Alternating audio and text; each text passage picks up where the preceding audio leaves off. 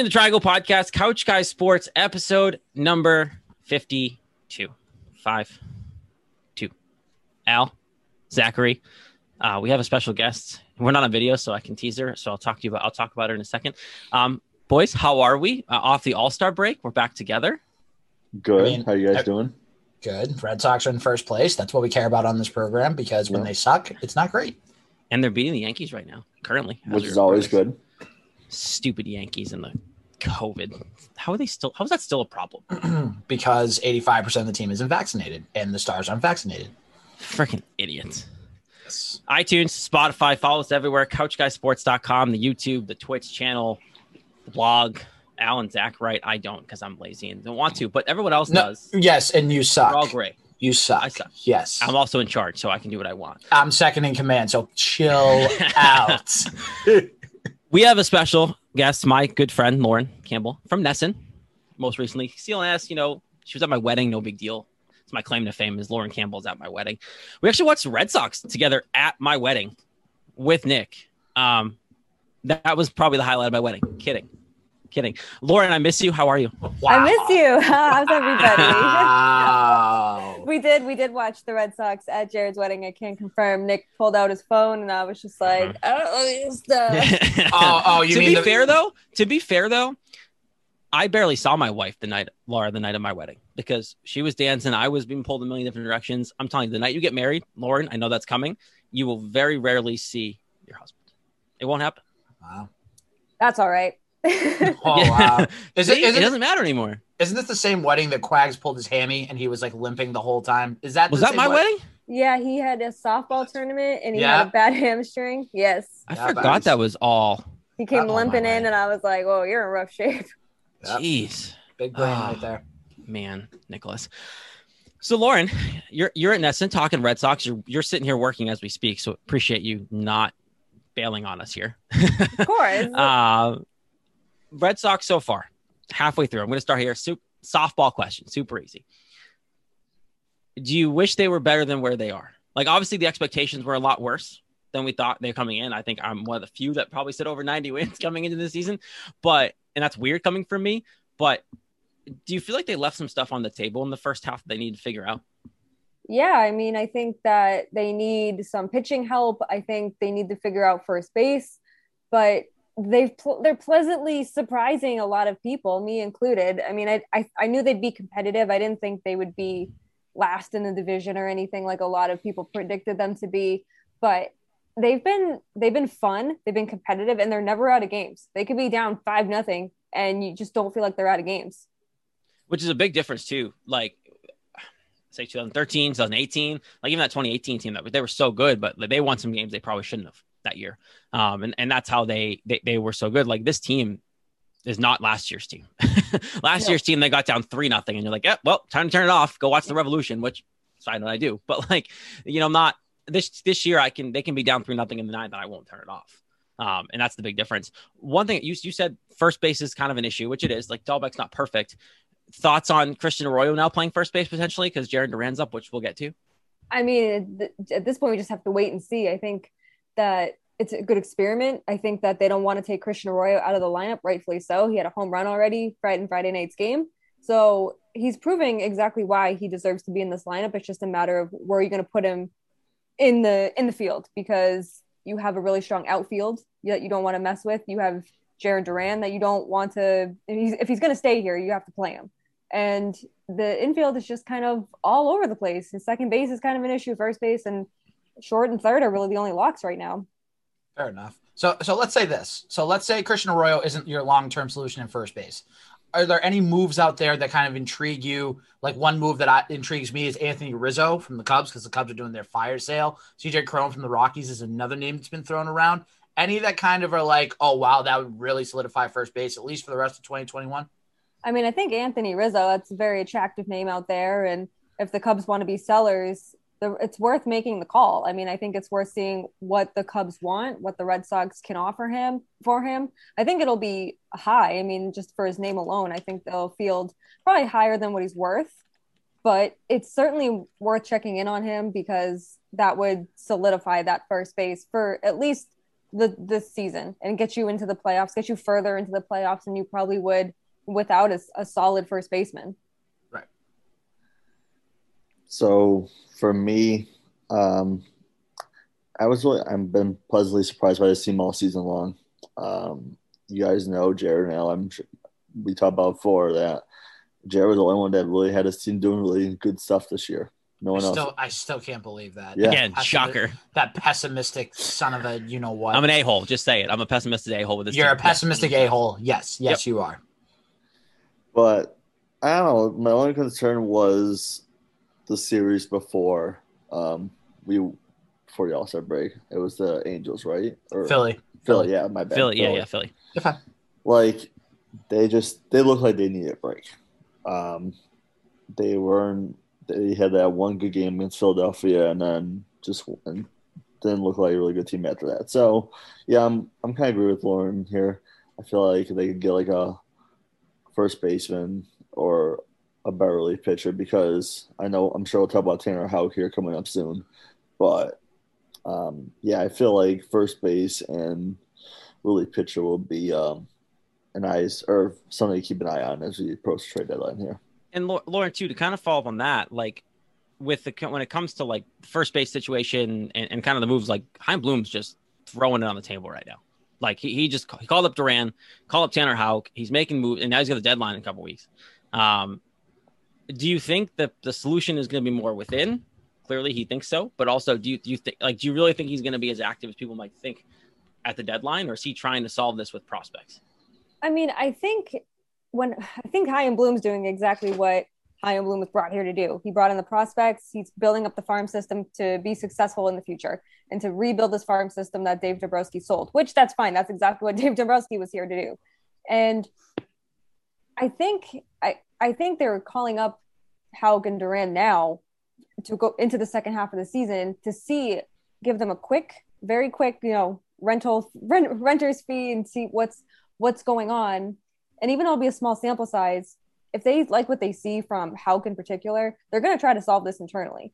But there are moves to be made. I don't think they're going to make some giant splash by any means. There's no need to make a giant move right now to bring in some big, big name. There's no reason to do that when everything's working for the most part for the Red Sox right now.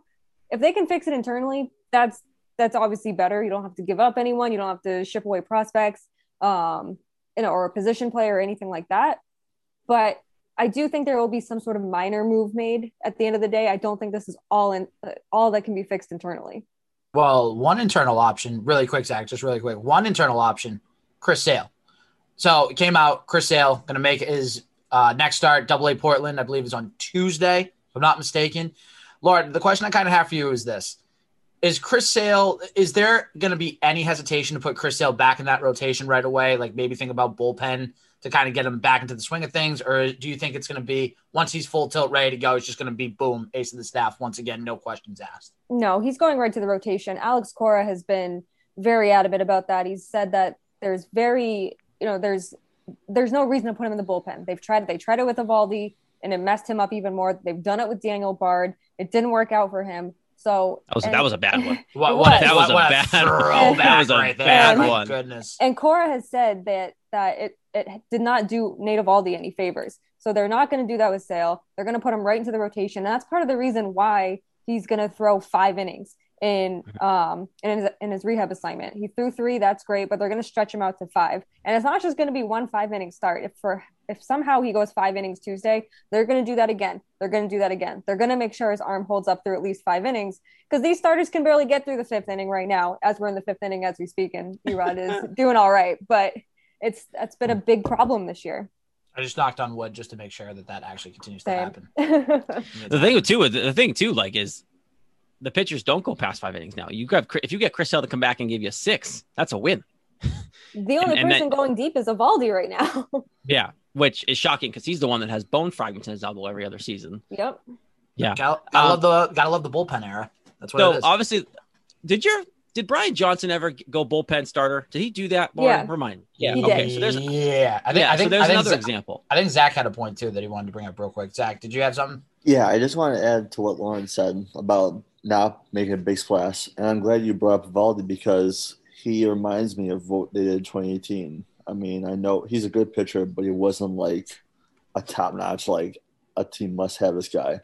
And funny enough, he in what was a losing effort in 2018, the World Series, he was like a hero by the Red Sox for what he did. Mm-hmm. Ironically enough, the guy who also came on the Red Sox was Ian Kinsler, who screwed up that game. So it's just a little funny little mixture there. But oh, Ian Kinsler, yeah. But um, Ooh.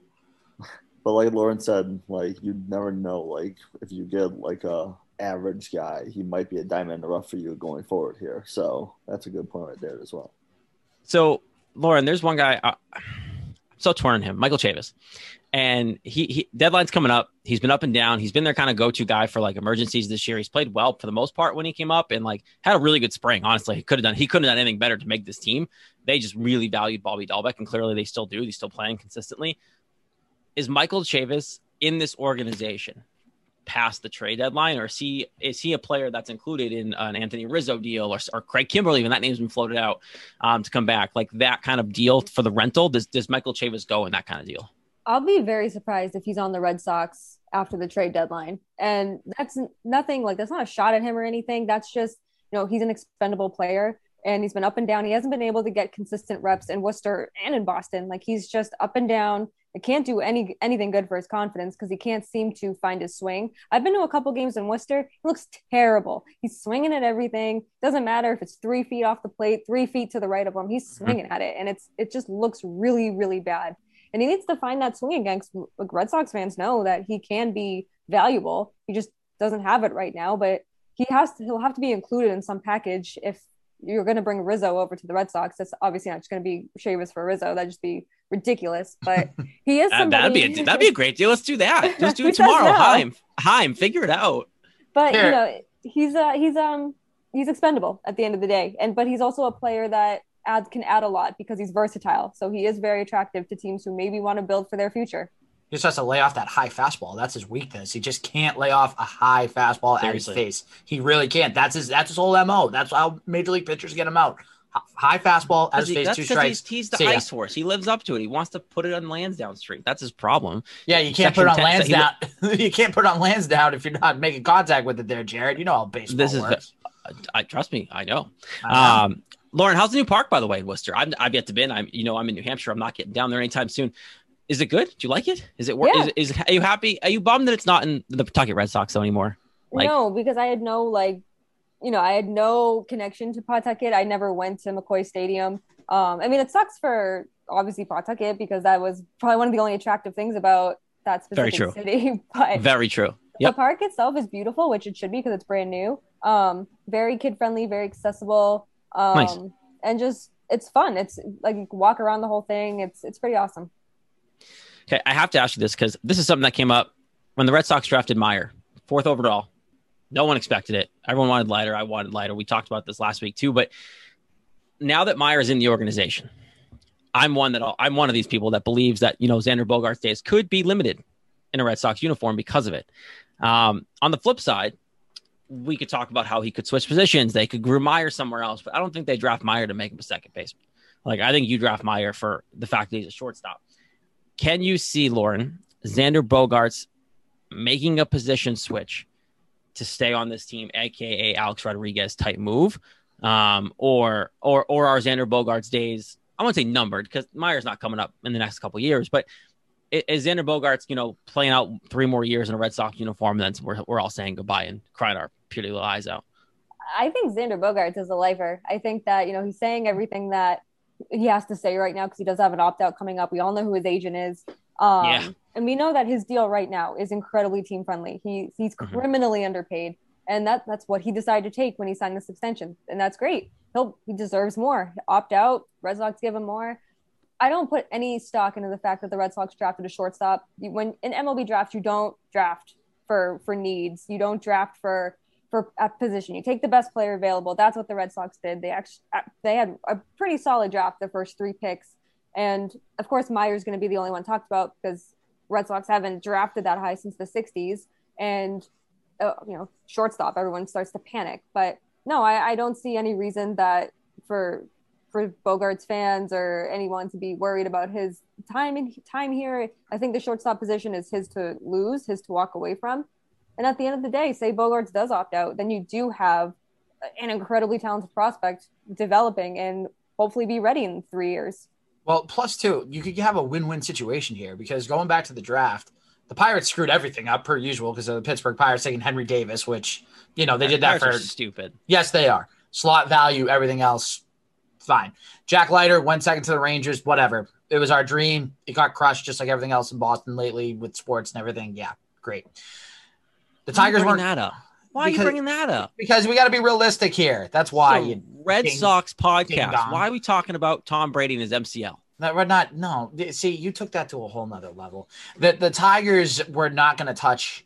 We're not going to touch Mayer because they were going for a pitcher. So you know what? If Mayer's there, and then all of a sudden, if Bogaerts stays and you have to move him to third, then you can have the prospect up, and then you can have Bo- Bogaerts as your third baseman. That's something that Oh, if Bogaerts is willing about. to, mo- we've talked about this. If Bogaerts is willing to move, then that would be base. even better. That's even That- better and- for the long term future. Lauren, I brought this up last week. Then it goes, it literally goes Bogaerts, Mayer, Downs, Dalbec, De- like Devers. If Devers isn't your DA, like you have a core there. If if he's willing to move over, Your But- Downs yeah, could the get traded. thing is, like, big if is that if Bogaerts wants to move, and then you have to think, is Devers primed to be the DH at some point? I mean, JD, uh, he's not going to be here forever. I mean, he's also in his, you know, is it three more years? You, you Uh, probably know two, I think. I think it's Two. two. Is it two? Yeah. Is it two? and he's got you know he's quote unquote older you know he's getting older now in, in baseball terms and you know he's he's not going to be the dh forever well maybe he will for for the red sox but you know if devers devers defense has improved there's no denying that he's having a, a pretty okay good year at third but he still makes these really stupid errors. And you don't but you don't want that bat on the lineup. So is he going to move to dh and then the third base spot's open? And th- there are a lot of questions going forward but i don't think it's as deep as i'm trying to like dig myself into. Oh man, I just Devers as your DH just sounds so beautiful. it does. Like, get him off you really the have- You really have a long term replacement. Like JD, I want JD here as long as he wants to be here, as long as he's hitting the ball. Like, don't care, and he, he's not going to play in the field anywhere else. Like, I think the Red Sox are probably the only team willing to give JD outfield time. if anyone else signs, like, nope, you're going to hit or you're not playing. Like, that's straight up it. And he's hitting really well. Like, look what he's done this year. Cora's back. He gets a little bit of video back, and it's amazing. Um, one more thing for me, actually, kind of two, but Alex Cora, just talk about the impact because I've been preaching this since day one. You obviously been covering this team long enough to know the on uh, before Alex Cora got suspended, during the suspension, and now post suspension. Can you you see the difference? Oh yeah, I mean, I I said too from the beginning. Uh, the, the second that Ron Roenicke and that whole thing was announced that he wasn't coming back, and it was the worst kept secret that it was going to be Cora. I was like, people are under- underestimating just how valuable Cora is to this team and how valuable he will be. It goes so far beyond just being a manager, and he's he connects to these players in ways that other managers don't, and it goes Uh, far beyond the field. Like he can, he's able to communicate with Devers, and I know Devers can speak a little bit of English, but when you can speak to somebody in their native language and connect with them that way, and it's so much different than trying to speak through an interpreter or mm-hmm. speak in broken in broken English and you know broken Spanish. So it's just that, and his he's a player's manager. He knows he knows what to say. He knows what to do. He's not too far removed from the game, and he just still makes some questionable in-game decisions. But at the end of the day, that's the guy you want on your bench. Yeah. Are the Red Sox going to win the division, Lauren? Yes or no? No. No. Okay. Good. You and I, you and I are on the same page. I think they're going to get in the playoffs. Oh yeah, Um, no, but they're definitely a playoff yeah. team, but they're not going to be. They're not going to win the AL East at the uh, at the end of the day. I think it's going to come down to like the last game. I think it's be incredibly competitive, but I think the Ra- the Rays are going to get it at the end of the day. So you have Tampa by like one game to win the division. Yeah, That is so heartbreaking to hear. yeah. Mm. That is incredibly heartbreaking. The Rays have no lineup. I, I never understand it. Their lineup is not good. It's not good. Yeah, but somehow they, win, they, they they win games, and if Glass is how long is. Glasnow out? Is he At done? It's not for the year. He could. He wants to come back for the playoffs. So Okay, so get get, get the race to the playoffs, and you're, you're all screwed. right. Um, Lauren, it was a pleasure as always. We appreciate it. You're working hard. Uh, you're now the co-host of the Locked On Red Sox podcast as well. So you're just adding things to your resume. Um, Lauren, you're welcome anytime. We appreciate it. As always, check out NESN. Of course, is where Lauren writes the majority of her work. Locked On podcast. Locked On is every day, right? You guys are dropping something every day. yeah, Monday through Friday. Wow. Love it. Good for you. Good for you. Way too busy for me. Way too busy. You, Um, you, you, you, you, you're lucky you come on this podcast once a week. Kidding me? You I am. I told days. you. I, I, I couldn't handle what she's doing. Are you kidding me? No, God, no. No shot. I, no But I'll shot. throw the I'll throw the kid out there. I'll throw the kid out. That there. no, that that no, that's that's Valid excuse. long overdue. That's a no, terrible. it's not. I'm forever a dad. I can throw that excuse as long as I want. That's true. Thanks. Own she that. goes off to co- Own that she goes off to she goes off to college. ah, I'm sorry, I got a kid. Sorry, I got a Yeah. kid in college that's not living with me. Thanks, Lord. We appreciate it. Yeah. Lauren, we'll talk soon. Appreciate it, and uh, uh, talk to you online. Hell yeah. Love you guys.